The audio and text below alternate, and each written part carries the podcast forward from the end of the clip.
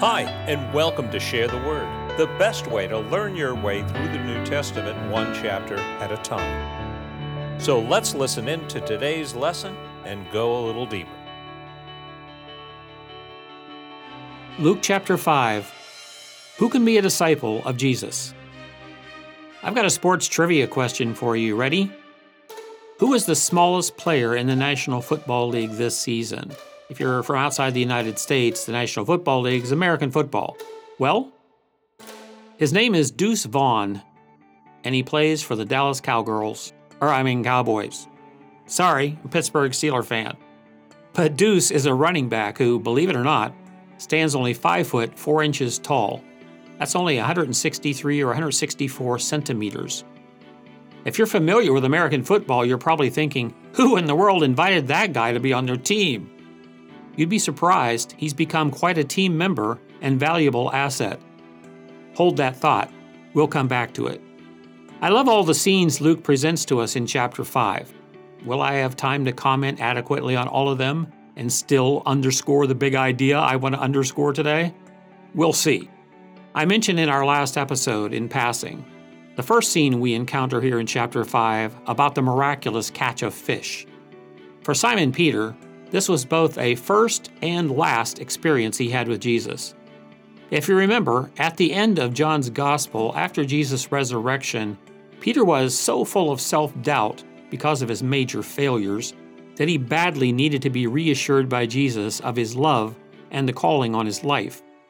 But in today's lesson, here early in Luke chapter 5, we're at the very outset when Peter is first called to be a disciple.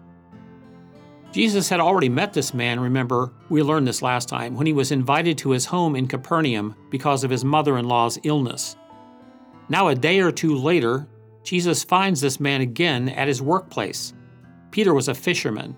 He worked alongside his friends, James and John, for their father Zebedee, who had a commercial fishing business operating out of Capernaum on Lake Gennesaret. It's usually called in the Bible the Sea of Galilee. This is a nice freshwater lake in northeastern Israel. If you're interested, they primarily harvested a species very similar to what we call today tilapia. They worked out of small boats that could be rowed with oars that had one mast and a single sail. The boats were about 25 or 30 feet long, so they could hold 12 to 15 people, or, on working occasions, six or eight working fishermen. By the way, one of these very boats from the first century was uncovered during a drought in Israel in 1986. As the water of that lake receded, sunken boat was sticking up from the mud. It's in a museum today in Israel. Google Jesus boat and look at some of the pictures. I'm not saying it's the very boat of Jesus that Peter and he were in that day, but it's from the same time, so it's a very accurate example of the boats that they used at that time. These watermen fished with weighted nets that would be cast out and then drawn in by hand, usually during the night hours when the fish came into shallower water to feed. On this day, Jesus found Peter as he and his co-workers were on the shore of that lake after having fished all night unsuccessfully. They were cleaning and mending their nets to get ready for the next night's try. As usual, during Jesus' public ministry in Galilee, people were following him around, usually a lot of people. There was great curiosity about him. There were messianic expectations building about him. When Jesus appeared at the shore that day with quite a crowd in tow, he stepped into the water and then climbed into Peter's boat. He called out to Peter and said, Take me out away from the shore so I can speak with this crowd. Picture this curious crowd of people. They were pressing in on Jesus like around a celebrity in our day. So he asked Peter to help him get some space by pushing his boat out into the lake and Peter agreed to do that. Jesus then sat down in the boat and taught the gathered people, sharing some spiritual truths with them. When he finished, he turned to Peter and said, Hey, let's go fishing. Let's row out into the deeper water and let down these nets. Peter mildly protested that they'd just been out fishing all night without catching anything. He was no doubt thinking, I'm really tired. There's no offense here, but I'm a fisherman, you're a teacher, this is not the right time of day to fish. But I can see Jesus kind of smile at him as if to say, Come on, do it, humor me. As I mentioned, these tilapia type fish were caught in the shallow water and normally at night, They didn't even have the kind of nets you'd think of for deep water fishing. Nevertheless, Peter complied out of curiosity or maybe just respect for Jesus. Once they were out in the deeper water, they cast out their nets and watched them disappear in the blackness. Suddenly, the ropes in his hands came alive. The nets were filling with huge catch, not something they could even begin to pull up into their boat by themselves. Peter signaled for the others to come out and to help them, to bring another boat to help them. They filled up two of their boats with this enormous catch. Once the pandemonium was over and it sank in what had just occurred, Peter was overwhelmed. He was filled with amazement, almost fear. He bowed down before Jesus and said, Go away from me, Lord. I am a sinful man. He'd already seen Jesus heal his mother in law with only one word, and now watched him demonstrate authority over the natural world in a way he knew was not just extraordinary, but clearly miraculous. He knew he was in the presence of someone way beyond him, a man filled with God's power. Jesus responded to Peter gently Don't be afraid.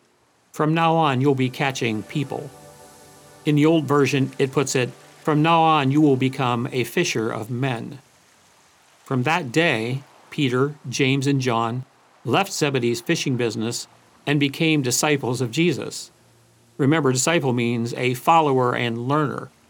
Our English word disciple comes from the same root as discipline. It means a disciple was someone who would commit himself to another's training, which is exactly what Peter, James, and John and others did. So, what did Jesus mean by, from now on, you will be catching people? Here at the outset of his public ministry, Jesus was calling out disciples who he would train for the next three years to become the foundational leaders of the Christian movement. Peter, James, and John, a handful of others, would be those who, once Jesus had finished his redemptive mission, would share the good news about it, win people to faith in Jesus as Savior, and be the foundational leaders of the Christian church. They would become his representatives, acting as missionaries and evangelists all around the Roman world. This scene here reminds me that in the church I grew up in, when a member shared their faith with someone else who then came to trust and follow Jesus too, they were given a small gold fishhook pin, and they became members of what the pastor called the Fishermen's Club, in reference to what Jesus said here to Peter about catching men. There's really nothing closer to the heart of God. There's really nothing more Christ like than joining Him in fishing for people to be in the same boat with him, catching not fish, but people. We cast our net when we share our faith with others, when a pastor shares the gospel in a sermon, or even when a podcaster tells his listeners why Jesus came, what it means for them, and how they can receive him by faith, as we've been trying to do on Share the Word. Fishers of men, if you're a believer and you want to be a true disciple of Jesus, it's our calling to share our faith and to seek to win others. Jesus died for the world. The people of the world need to know that and what it means for them. We really have no higher calling than to share with them the gospel, to be fishers of men. The next scene Luke describes for us is Jesus being encountered by a man covered with leprosy, as Luke puts it. This was an infectious and incurable disease at the time. Leprosy caused worsening skin lesions and ultimately nerve damage, it was passed through droplets in the air, just like COVID 19 in our time. Lepers were kept apart from society because of how contagious that disease was. To contract leprosy was one of the worst imaginable fates in that society. But this poor, diseased, and ostracized man heard that Jesus was passing nearby, and he came out of his isolation, and he fell down before him in desperation. He implored Jesus, Lord, if you're willing, you can make me clean. You can feel the desperation in his words. He saw this as a long shot, but probably his only shot.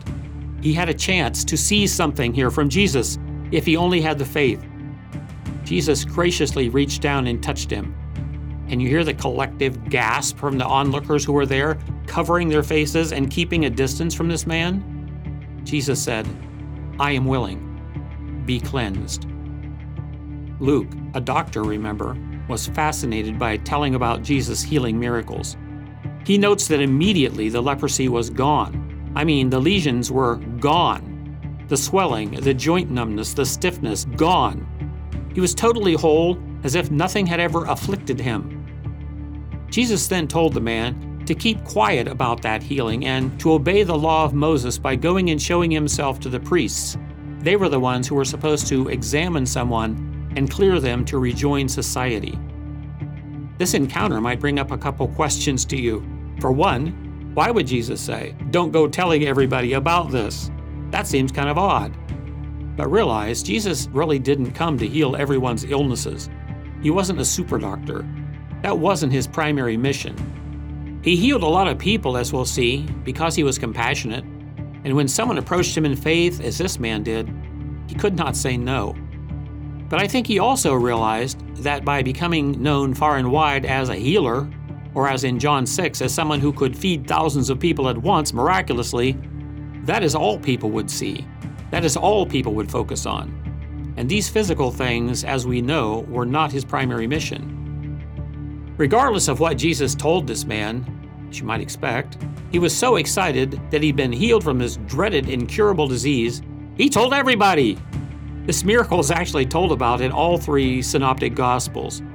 Mark, in his gospel, notes that because of the man broadcasting what Jesus had done for him, Jesus actually had to leave this area and find a place to get away from the swelling and increasingly demanding multitudes. Too many needs, too many people, demanding too much. As a human, the constant demands on Jesus were just overwhelming and draining. Luke similarly notes here that because of the publicity and the resultant large crowds always following him everywhere, Jesus often slipped away to some remote spot just to have the time and space to get physically and spiritually recharged. Another question you might have is why would all three synoptic gospels, Matthew, Mark, and Luke, record this particular healing? I think the answer is because leprosy was incurable. Spontaneous recoveries did not happen. It was a progressive disease that once contracted, life as you knew it was over. Gradually, more and more of your body became puffy and fibrous and sore. It slowly imposed a death sentence on someone. Luke, as a doctor, knew this very well as someone being immediately and completely cured of leprosy, who was in Luke's words covered with it, that was inexplicable apart from the power of God.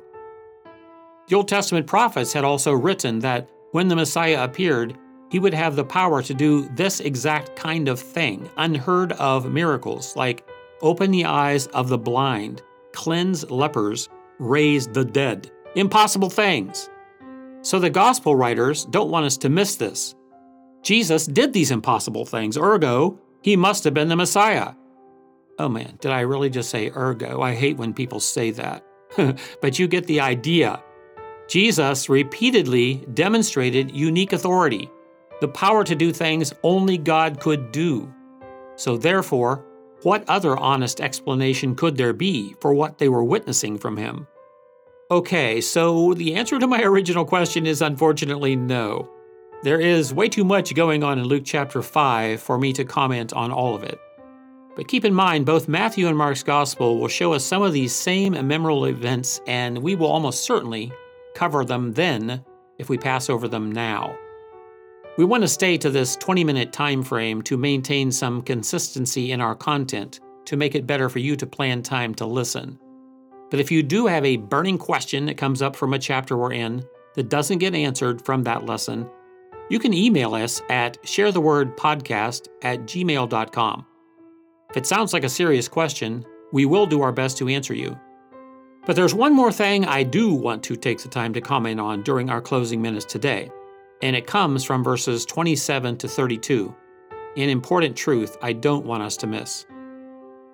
Luke writes here, matter of factly, after this, he went out and saw a tax collector named Levi sitting at a tax booth. And he said to him, Follow me. And leaving everything, he arose and followed him. And Levi made him a great feast at his house, and there was a large company of tax collectors and others reclining at table with them. The Pharisees and their scribes grumbled at his disciples, saying, Why do you eat and drink with tax collectors and sinners? Jesus answered them, It's not those who are well who need a physician, but those who are sick. I haven't come to call the righteous, but sinners to repentance. Do you remember at the first scene in this chapter, Simon Peter, witnessing the miracle of the catch, immediately realized he was in the presence of someone well beyond him, in the presence of the power of God. He fell down before Jesus and cried out, Go away from me, Lord, I'm a sinful man.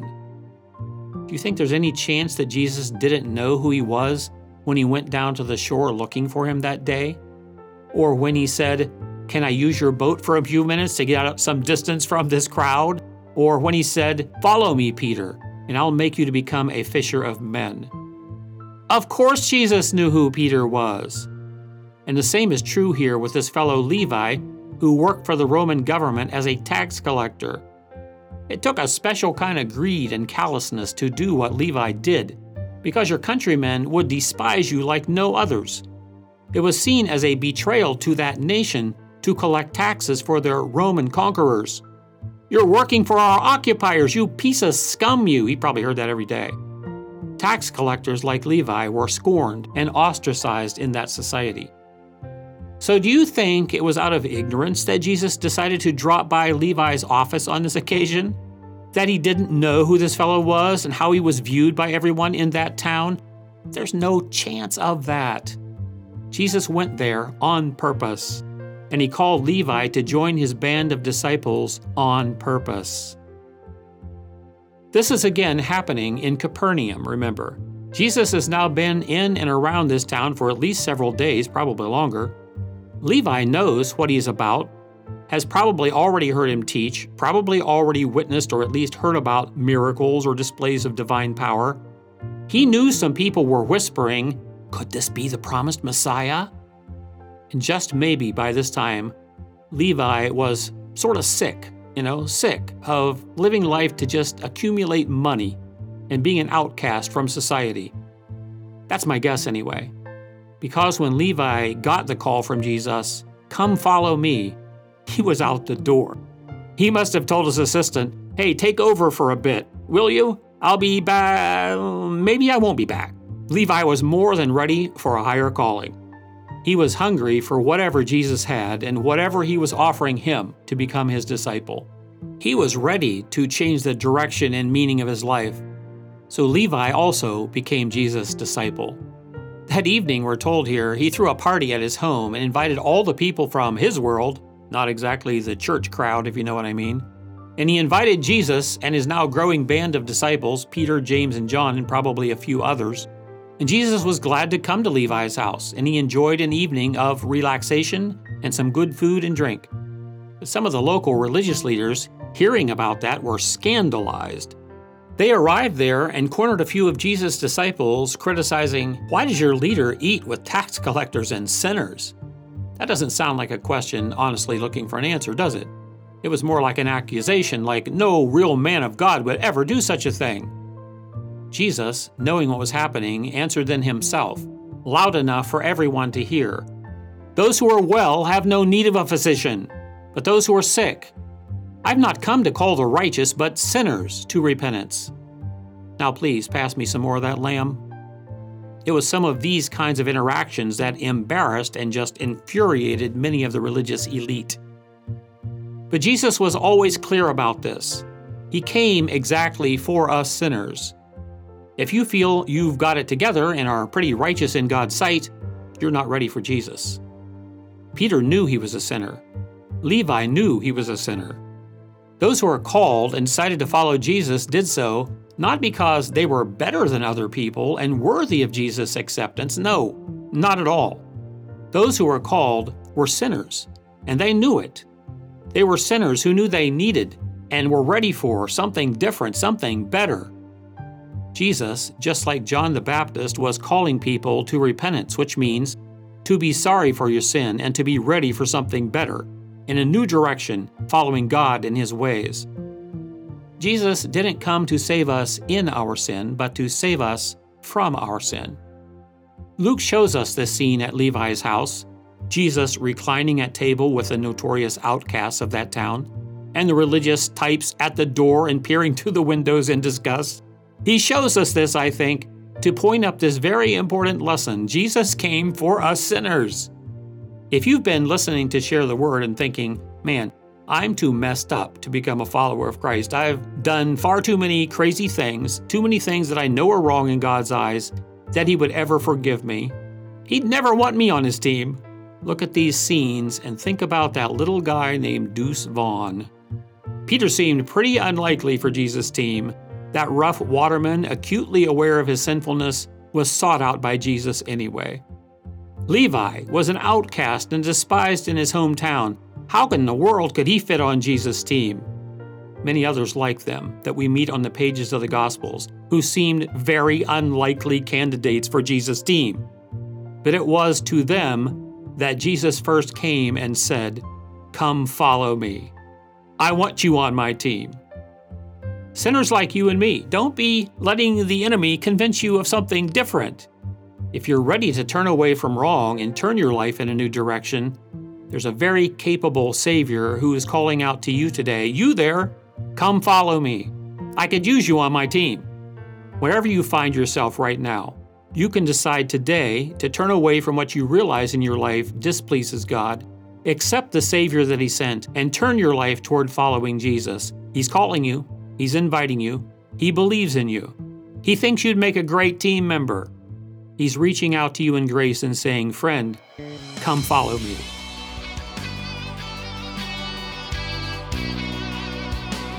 If you're enjoying these commentaries, please help us share the word by passing along the podcast to your friends and family. There's no better way to learn the content of the New Testament than chapter by chapter. For more information, visit us at sharetheword.org. From all of us at Share the Word, our blessings and prayers go out to all of you.